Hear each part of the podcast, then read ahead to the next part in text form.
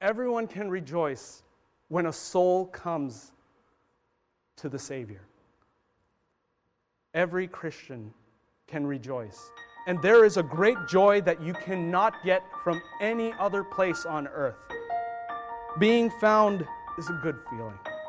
The joy of leading someone to Christ will never leave you. It will continue even once you are in eternity. Let's all turn in our Bibles to Luke chapter 15. Luke chapter 15, and we'll from verse 1 to 7, and we'll stand for this one as well.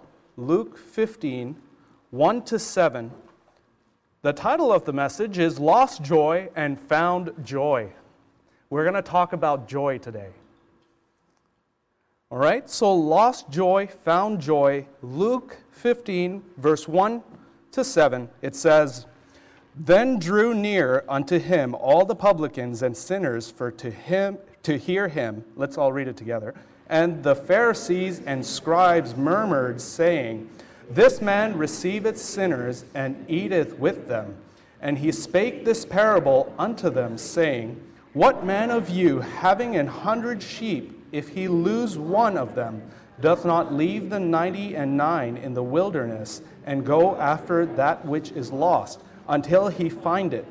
And when he hath found it, he layeth it on his shoulders, rejoicing. And when he cometh home, he calleth together his friends and neighbors, saying unto them, Rejoice with me, for I have found my sheep which was lost. I say unto you that likewise joy shall be in heaven over one sinner that repenteth more than over ninety and nine just persons, which need no repentance. You may be seated. Joy is something every person in the world wants to have. And it's good to be happy, but would you like to have joy in your everyday life?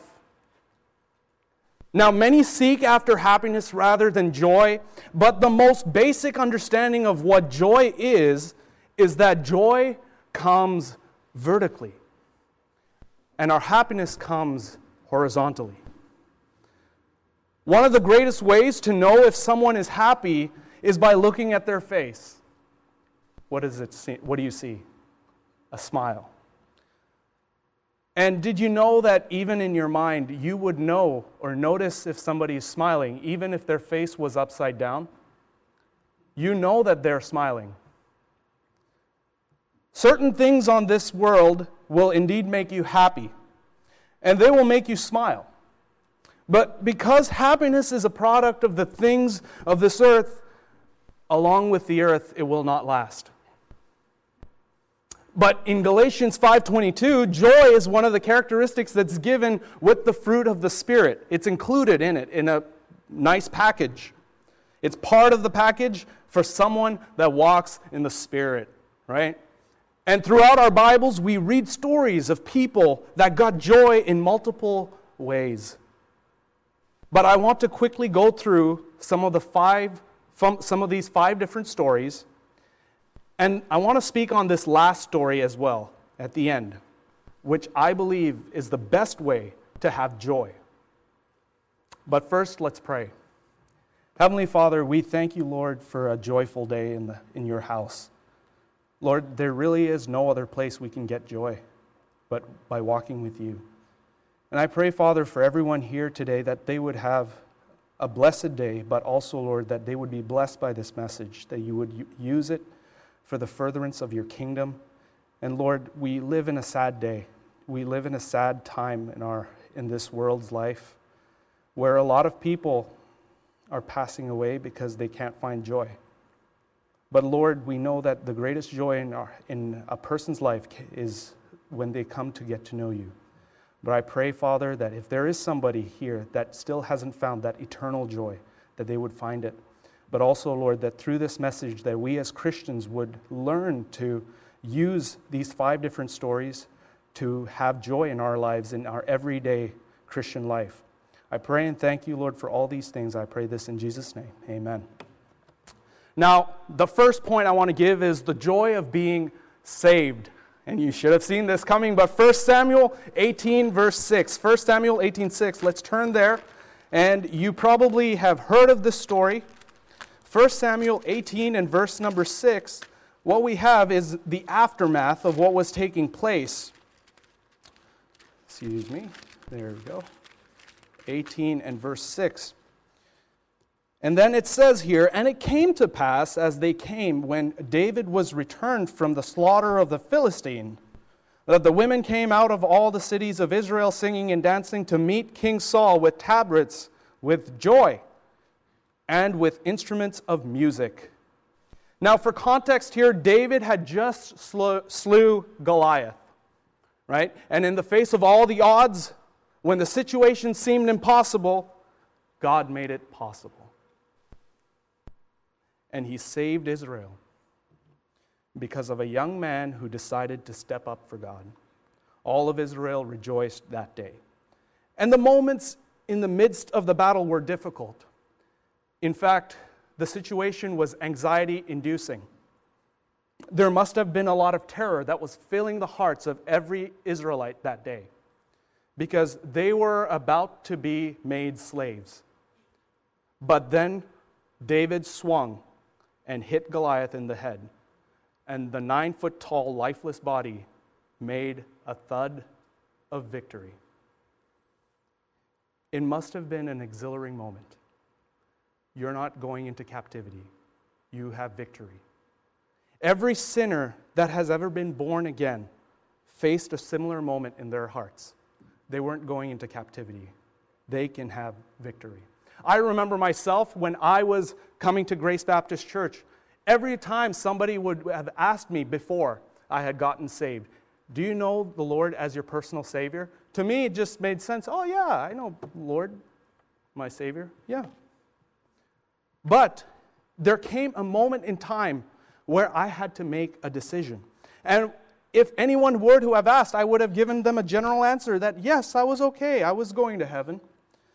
But then there was a time in April that an evangelist had a sermon that burned in my heart. And that same question kept coming up Am I going to heaven after I die?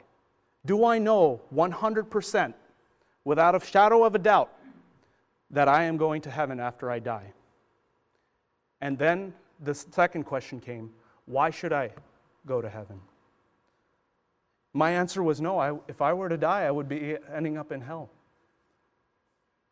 And the thought that God, the God of this world, hath blinded the eyes of a ver- is a very true statement.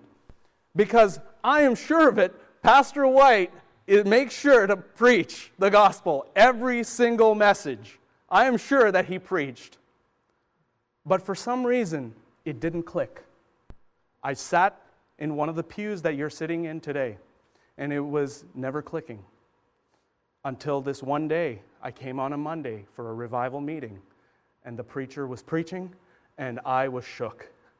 I was afraid. He gave the invitation. I was still afraid. I didn't go on the invitation.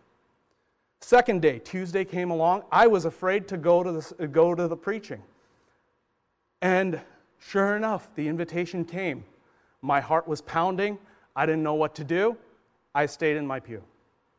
Wednesday came, I got to get this over with. Wednesday came, and the Lord brought the victory. I came and I knelt at the invitation, and I had joy because I knew that moment there was really a burden that had lifted. Everyone that was here on that day would have seen a giant smile on my face. Didn't matter that I was going through finals uh, during that time uh, in high school, but I had joy. I had joy because God brought the victory. On that day when David slew Goliath, it was God who saved Israel. God brought the victory for Israel, and that was through David. There is joy because the burden has truly been taken off our shoulders. Guilt no longer needs to be toiled for because Jesus has taken our yoke. There is joy in salvation because Jesus is now our God, not the God of this world. our eternity has been forever changed from death unto life. So there is joy in salvation. And then the second part, we get joy when we are around Christians. Let's go to First Chronicles. First Chronicles. First Chronicles chapter 12 uh, chapter yeah, 12. Thought I had 21 there. Chapter 12 and verse 38 and then verse 40. So, chapter 12, verse 38 says, All these men of war that could keep, keep rank came with a perfect heart to Hebron to make David king over all Israel, and all the rest also of Israel were of one heart to make David king. And then verse 40 Moreover, they that were nigh them, even unto Issachar and Zebulun and Naphtali, uh, brought bread on asses and on camels and on mules and on oxen, and meat, meal, cakes of figs, and bunches of raisins, and wine, and oil, and oxen, and sheep abundantly. But look at this for there was joy in Israel. Now, for quick context, this was taking place when David wasn't able to be king because Saul didn't want to leave the throne. He was stubborn and he was hunting down David for a time. And there were people that were still aiding out, aiding David. He, they were helping him out. And he, because they understood that David also was the right king of Israel, the, the king that God wanted for Israel. So these guys came to be known, what we may, you may have heard throughout church uh, services or something. It's called David's Mighty Men. These are the ones called David's Mighty Men. And through this chapter, we're told that these men were men with a perfect heart. These were men that had a heart that was clean. Clean because they would confess their sins on a regular basis. This word perfect is not the way we understand perfect today. But just for quickly just to help you understand it, I have two verses here. 1 Kings 8:61 it says, "Let your heart therefore be perfect with the Lord our God."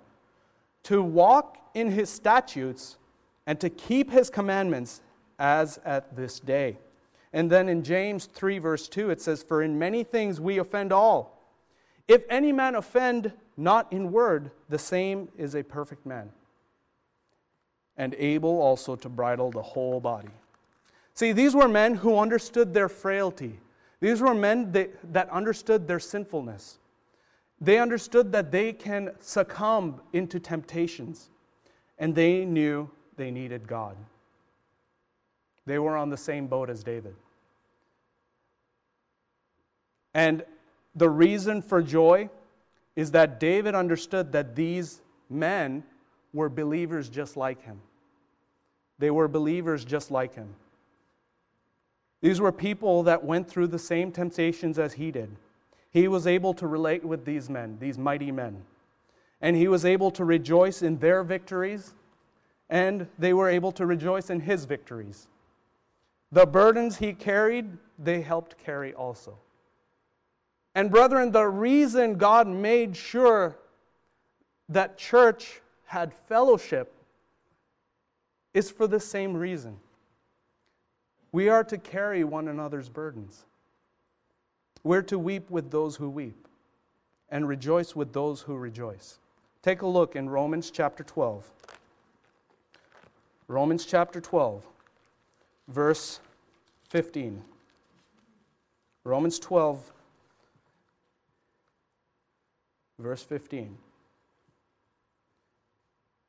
And here it is Rejoice with them that do rejoice, and weep with them that weep. Pretty straightforward. We strengthen each other when we fellowship.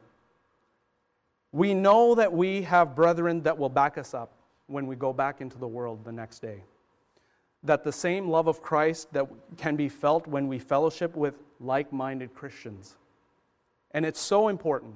Hebrews 10, verse 24 to 25, I'll just read it for you. And let us consider one another to provoke unto love and to good works not forsaking the assembling of ourselves together as the manner of some is, but exhorting one another, and so much the more as ye see the day approaching. See how important it is to have fellowship in church. That's how you get joy. Now, I have visited five different countries in the world, five different countries with churches. Every single time when it came time to fellowship, I was able to fellowship. I was able to rejoice with these Christians all around the world. Why? Because the same Spirit dwells in me as it does in those believers. Whether I was in the Philippines or whether I was in Honduras, whether I was in Sri Lanka or whether I was in France, or whether I was in the US or in Toronto. Not that it's a different country, but you get the idea. Believers, if they're indwelt with the Holy Spirit, just like you, you can fellowship with them. And that brotherly love, let it continue, just as Hebrews 13:1 says. When you walk into Grace Baptist Church, you may have noticed we even have a tapestry right up beside the one that has the lamb picture. There's one that has a picture of a nice country church. It says, I was glad when they said unto me, Let us go into the house of the Lord. Are you happy you're in the Lord's house today? Do you feel joy when you come and see other believers? Or does it feel like, oh man, again, not church? Whew. Okay, let's get this over with. No, there's joy. There's joy when you fellowship. There is a sense of security, there's a sense of love, there's a sense of care, there's a sense of rejoicing in the house of the Lord. Okay, number three, the joy of sacrificial giving. So you're in, if you were in 1 Corinthians, I think I made you turn away from it, but 1 Corinthians, uh, sorry, 1 Chronicles. 1 Chronicles, chapter 29.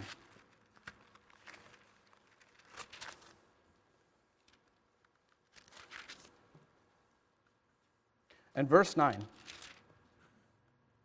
It says, Then the people rejoiced, for that they offered willingly, because with perfect heart they offered willingly to the Lord. And David, the king, also rejoiced with great joy. Giving to God willingly brings joy to your heart. It enables you to get that special blessing that only comes from God joy. Giving is truly a wonderful thing to do because it brings joy straight from heaven. You don't have to work it up, it just comes. We know right off the bat that God is also delighted with somebody who gives willingly, with a cheerful heart. See, 2 Corinthians 9 7 says, Every man according as he purposeth in his heart, so let him give, not grudgingly or of necessity, for God loveth a cheerful giver. So let's be honest the greatest thing that God really wants is really your heart. It's not your money, it's your heart. Where your treasure is, there will your heart be also. That's a principle we learned from Matthew 6 21. The fact that you're willing to give, that will help you see how your relationship is to God. And it is that willing and giving heart that God loves so much and will give joy and much more in return. It is indeed more blessed to give than to receive. All right, number four, the joy of seeing Jesus. The joy of seeing Jesus. There is joy when you see Jesus. We can rejoice because we will reign with Christ one day. Christ is coming back. Isaiah 65 verse 17 and 18 For behold, I create new heavens and a new earth, and the former shall not be remembered, nor come into mind. But be ye glad and rejoice forever in that which I create. For behold, I create Jerusalem a rejoicing, and her people a joy. We can have joy in the fact that everything we do for God on this earth today can count towards this kingdom that's one day coming. Christ will establish what we know as the 1,000 year reign, where he will be the king. But a king also needs servants. And who are these servants? It's us. Christians. We're servants. Those servants are Christians of today. And the servants that have the greater reign, or so to speak, the ministry, the greater ministry, are the ones that took on the greater works of faith for the Lord in this world now. They're the ones that are made the greater rulers in the coming kingdom. And you have this principle talked about in Mark chapter 10, verse 42 to 45. I'm just reading it quickly here because we are running out of time. But Jesus called them to him and saith unto them, Ye know that they which are accounted to rule over the Gentiles exercise lordship over them, and their great ones exercise authority upon them.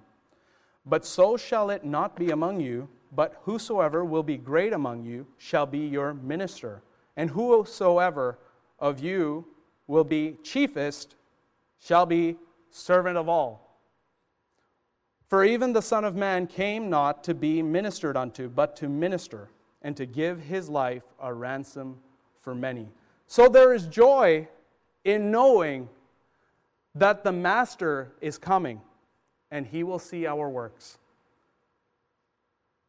In other words, our work is not in vain. Our work is not in vain. 1 Corinthians 15 58, y'all, many of you know. Therefore, my beloved brethren, be steadfast, unmovable, always abounding in the work of the Lord. For as much as ye know that your labor is not in vain in the Lord. There's joy in knowing that you're serving and that Jesus one day will see your work.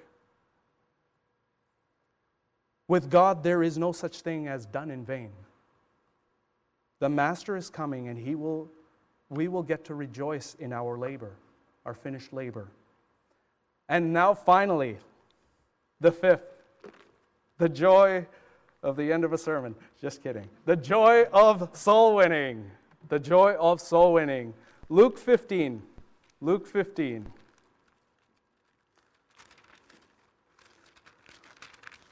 Luke 15, and we're back where we started. And I want to bring your attention to verse number 7. I say unto you that likewise joy shall be in heaven over one sinner that repenteth more than over ninety and nine just persons which need no repentance. You've heard the song Go sound the horn, strike up the choir. A sinner is saved, saved from the fire. No more in darkness, he's received my son. All of heaven rejoices. That's the value of one. This is where we started, and this is where we'll end. We were once sinners on our way to hell, and when we got saved, we had found the way to heaven. And when others find that same way, we rejoice. There is no greater joy in knowing that the lost have come to know this same God you fell in love with. But it is even more joyful when it is you that God used to bring that person to the Lord. Psalm 126, verse 5 and 6, you may have heard it many times over. They that sow in tears shall reap in joy. He that goeth forward and weepeth, bearing precious seed, shall doubtless come again with rejoicing, bringing his sheaves with him. Rejoicing will be the natural outflow of what takes place in your heart. So, are you glad you are saved? Someone had once decided that they were going to tell you about the Savior. They're rejoicing somewhere. Now, the lost coin, the lost sheep, the prodigal son, these are all in this same chapter. These all talk about the same thing. Once was lost, now is found. After I had gotten married, my wife and I, it's really weird to say that, you know? My wife and I, we went and we stayed at a hotel. We were incredibly exhausted. And, you know, we did what couples do after they get married. They're exhausted, they want to sleep. So we get changed, we, you know, I shower and I get to bed. I put all my stuff together, all my valuables. I put usually my wallet, my keys, and my ring right beside each other, and my phone right beside each, uh, each other on the end table, and I go to sleep. And uh, she did the same on her end. And then I woke up, grabbed, my, grabbed all the stuff. It was all there. It was good. Grabbed it all, you know, uh, got changed and everything. We went for breakfast, and our flight to our honeymoon place was, right, uh, was a couple of hours after our breakfast. We didn't want to miss the flight. That's why we had gone to the hotel in the first place. So, um, get breakfast, you know, we pack our bags and everything. We're about to leave. And uh, I'm looking at my everything and just trying to make sure I have everything that we need for this honeymoon. We're about to leave, and I'm at the checkout counter. And the, you know, the clerk is asking, How was your stay? Did you enjoy it as, a, as the first day as a couple and everything, you know?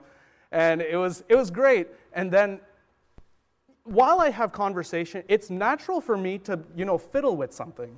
And as a married guy, I usually started fiddling with the ring. It's actually, I think, natural for men to do it, especially during the first uh, days of marriage.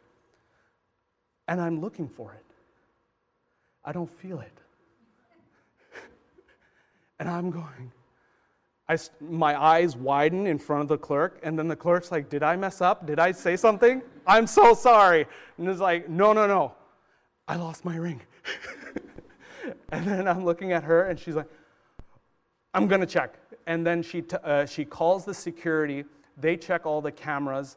They start, check, uh, they start asking me, Where were the exact places you went in the hotel? I told them we went to the cafeteria, and we went to the, I used the washroom here and then I, I was on this floor and everything. So the guy in the security room, he checked in five minutes. He was he. This is what he told me. It looks like you never walked out of your uh, room with your ring on. So it's possible that it's still in there, but we'll double check for you just in case. So what the hotel people did, they uh, sent a team into my room they, they flipped the beds, they pulled out the covers, they checked the drains, they undid the drains and checked it. Okay? They looked in our garbage bins, everything, looking for this one ring. And sure enough, they didn't find it. And then what the hotel clerk said look, I, I, think maybe your ring could be in one of your baggages. Did you have the ring before you came to the, to the hotel? I said, yes. I don't know where it, uh, where it went and everything. Well, our Uber taxi came and we had to go to the airport. I said, All right, well, time to cut our losses. Let's just go to the honeymoon. This is going to be the saddest honeymoon because I'm the worst husband ever. I just lost the ring, right? And what the hotel clerk said look, if we find the ring or if you find the ring, just let us know. Call us. We, uh, we want to know if you found the ring because we'll keep looking. I was said, okay. Well, I'm looking for my passports, you know, on our way to the, uh, to the airport. And then I feel the ring. It was right there in my bag. What had happened was because I didn't have enough time between when we bought the ring and the wedding, I bought the ring just a little too big. So it comes off super easy. And what happened was I was packing something, and when I pulled my hand out, I didn't realize that the ring was in there. So I called up the hotel. I said, Hey, I found the ring. They're like, Yeah! They're all uh, high fiving each other on the other end of the phone and everything. Everyone was happy. I want you to take a look at verse number 9. Chapter 15, verse 9. And when she hath found it, she calleth her friends and her neighbors together, saying, Rejoice with me, for I have found the piece which I had lost. Doesn't that sound really similar? Everyone can rejoice. Everyone can rejoice when a soul comes to the Savior. Every Christian can rejoice. And there is a great joy that you cannot get from any other place on earth. Being found is a good feeling. The joy of leading someone to Christ will never leave you. It will continue even once you are in eternity because you will see them. And we have such a huge opportunity every single week to have joy. to go find the lost coin, to go find the lost sheep, to go find the prodigal son. Look for the spiritually minded people. That's what God wants us to do in Surrey. So I'm going to conclude. We have five different ways. I've outlined five different ways to have joy, and the best one being leading somebody to Christ. Joy is such a pleasant feeling, but the greatest part about joy is that it will never leave you, even when the times get tough. It will let you have a smile on your face, even when the days grow weary and long. And when the difficult times come and the devil still tempts you, you can still have joy. Christians have at least five ways to have joy. Thank you for watching the message today. We invite you to join us again every Sunday and Wednesday for more inspiring messages from God's Word.